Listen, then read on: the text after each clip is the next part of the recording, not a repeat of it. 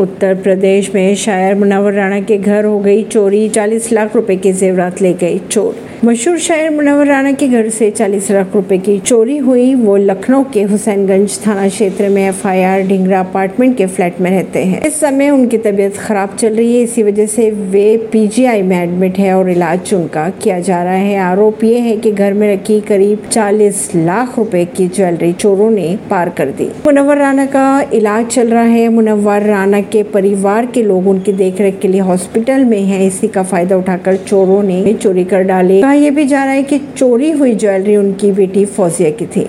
ऐसी ही खबरों को जानने के लिए जुड़े रहिए जनता सरिश्ता पॉडकास्ट से। परवीन दिल्ली से।